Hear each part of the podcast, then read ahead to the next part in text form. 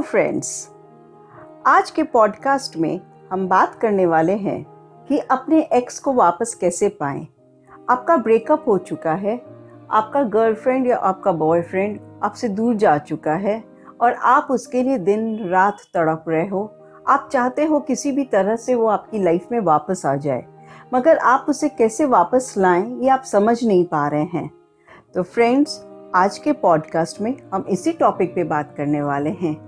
आप सुन रहे हैं आस्क अनीता और आपकी कोई प्रॉब्लम हो तो कमेंट बॉक्स में ज़रूर लिखिएगा।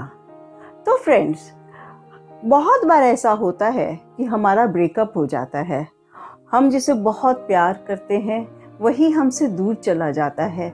कोई भी रीज़न हो सकता है।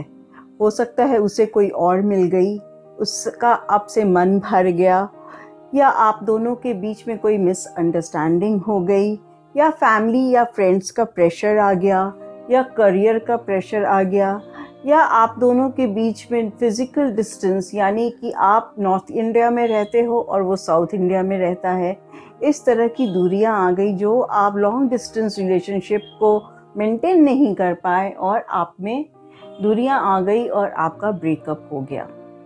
फ्रेंड्स एक बात मैं कहना चाहती हूँ कि ये बात बहुत इंपॉर्टेंट है कि आपका ब्रेकअप क्यों हुआ? सपोज़ करिए कि उसकी लाइफ में कोई दूसरी आ गई या दूसरा आ गया। उसका मन कहीं और लग गया, उसका दिल कहीं और लग गया।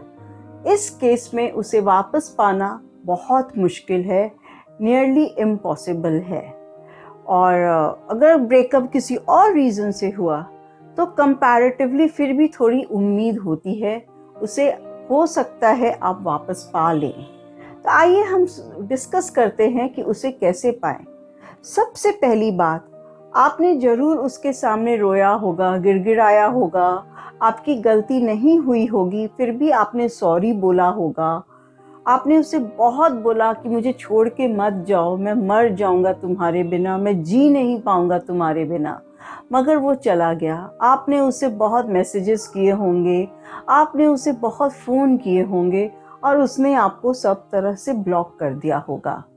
अगर ऐसा हुआ है, सबसे पहली बात जो मैं आपको बोलूँगी, कभी भी आप अपने प्यार को भीख में नहीं मांग सकते हो। आप एक इंसान को मांग सकते हो।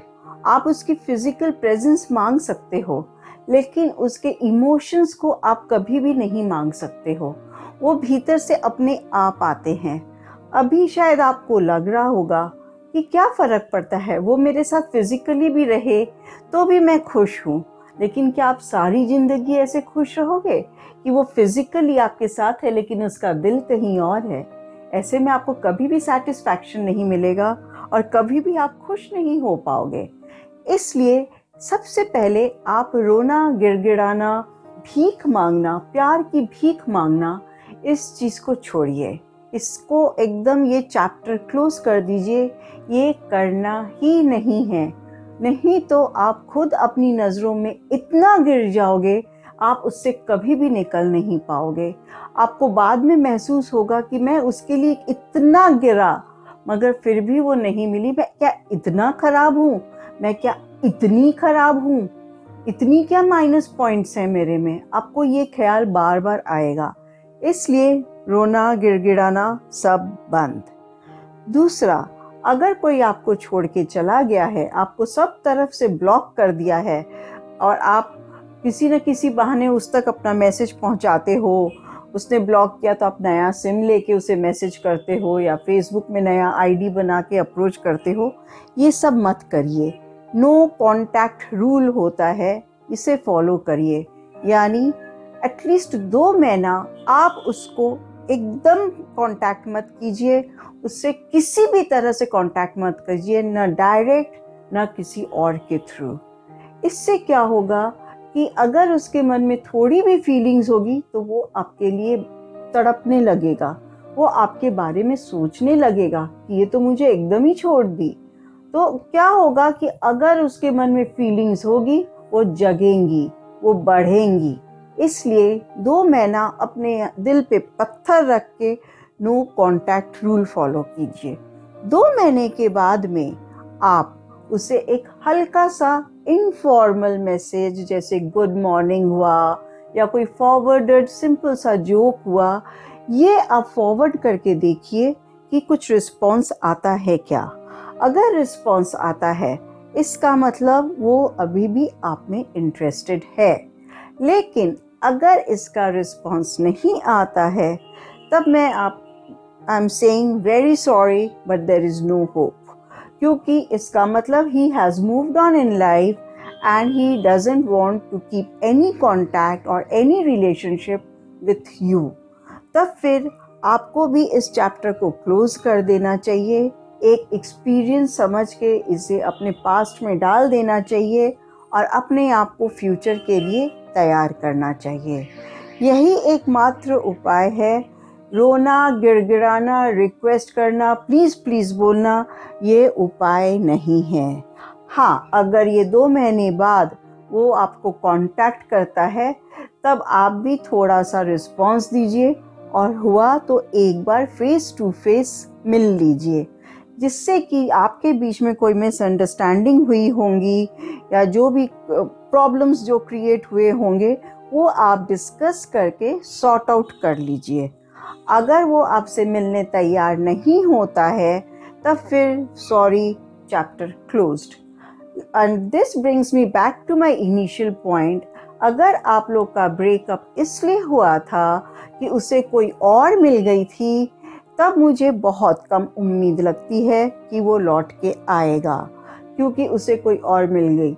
हाँ अगर इस दो महीने के नो कांटेक्ट के दौरान उसका जो नया क्रश था, नया लव था, वहाँ उसे कोई झटका मिला होगा, तब वो ज़रूर आपको अप्रोच करेगा और आपके फ़र्स्ट मैसेज का रिप्लाई भी देगा। तो इस तरह आपको एक जजमेंट लेना होगा कि क्या करना चाहिए, दो महीने के बाद में क्या करना चाहिए। और और एक इंपॉर्टेंट पॉइंट है, जब आपका फाइनल ब्रेकअप होता है यूजुअली उसमें झगड़ा होता है रोना धोना होता है, ये सब होता है। अगर प्रैक्टिकल लगे तो एक बार फेस टू फेस मीट कर लीजिए। याद रखिएगा फ़ोन पर बात मत करिएगा एसएमएस में बात मत करिएगा फाइनल ब्रेकअप के पहले एक बार फेस टू फेस मीट करिएगा और अच्छे ढंग से ब्रेक ऑफ़ करिएगा। इससे क्या होगा कि फ्यूचर में जब आप उसको अप्रोच करेंगे तो आप बहुत ज़्यादा शर्मिंदा फील नहीं करेंगे।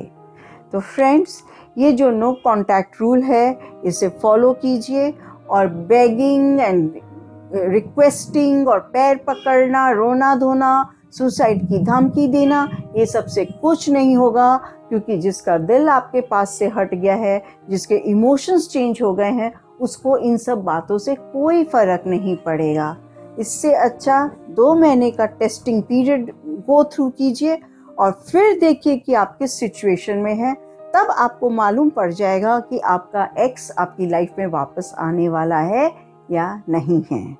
तो फ्रेंड्स, आज के लिए बस इतना ही। कमेंट्स में कमेंट्स कमेंट्स बॉक्स में कमेंट्स ज़रूर लिखिएगा और फिर नेक्स्ट सैटरडे में आऊँगी नया एक पॉडकास्ट लेके बाय bye.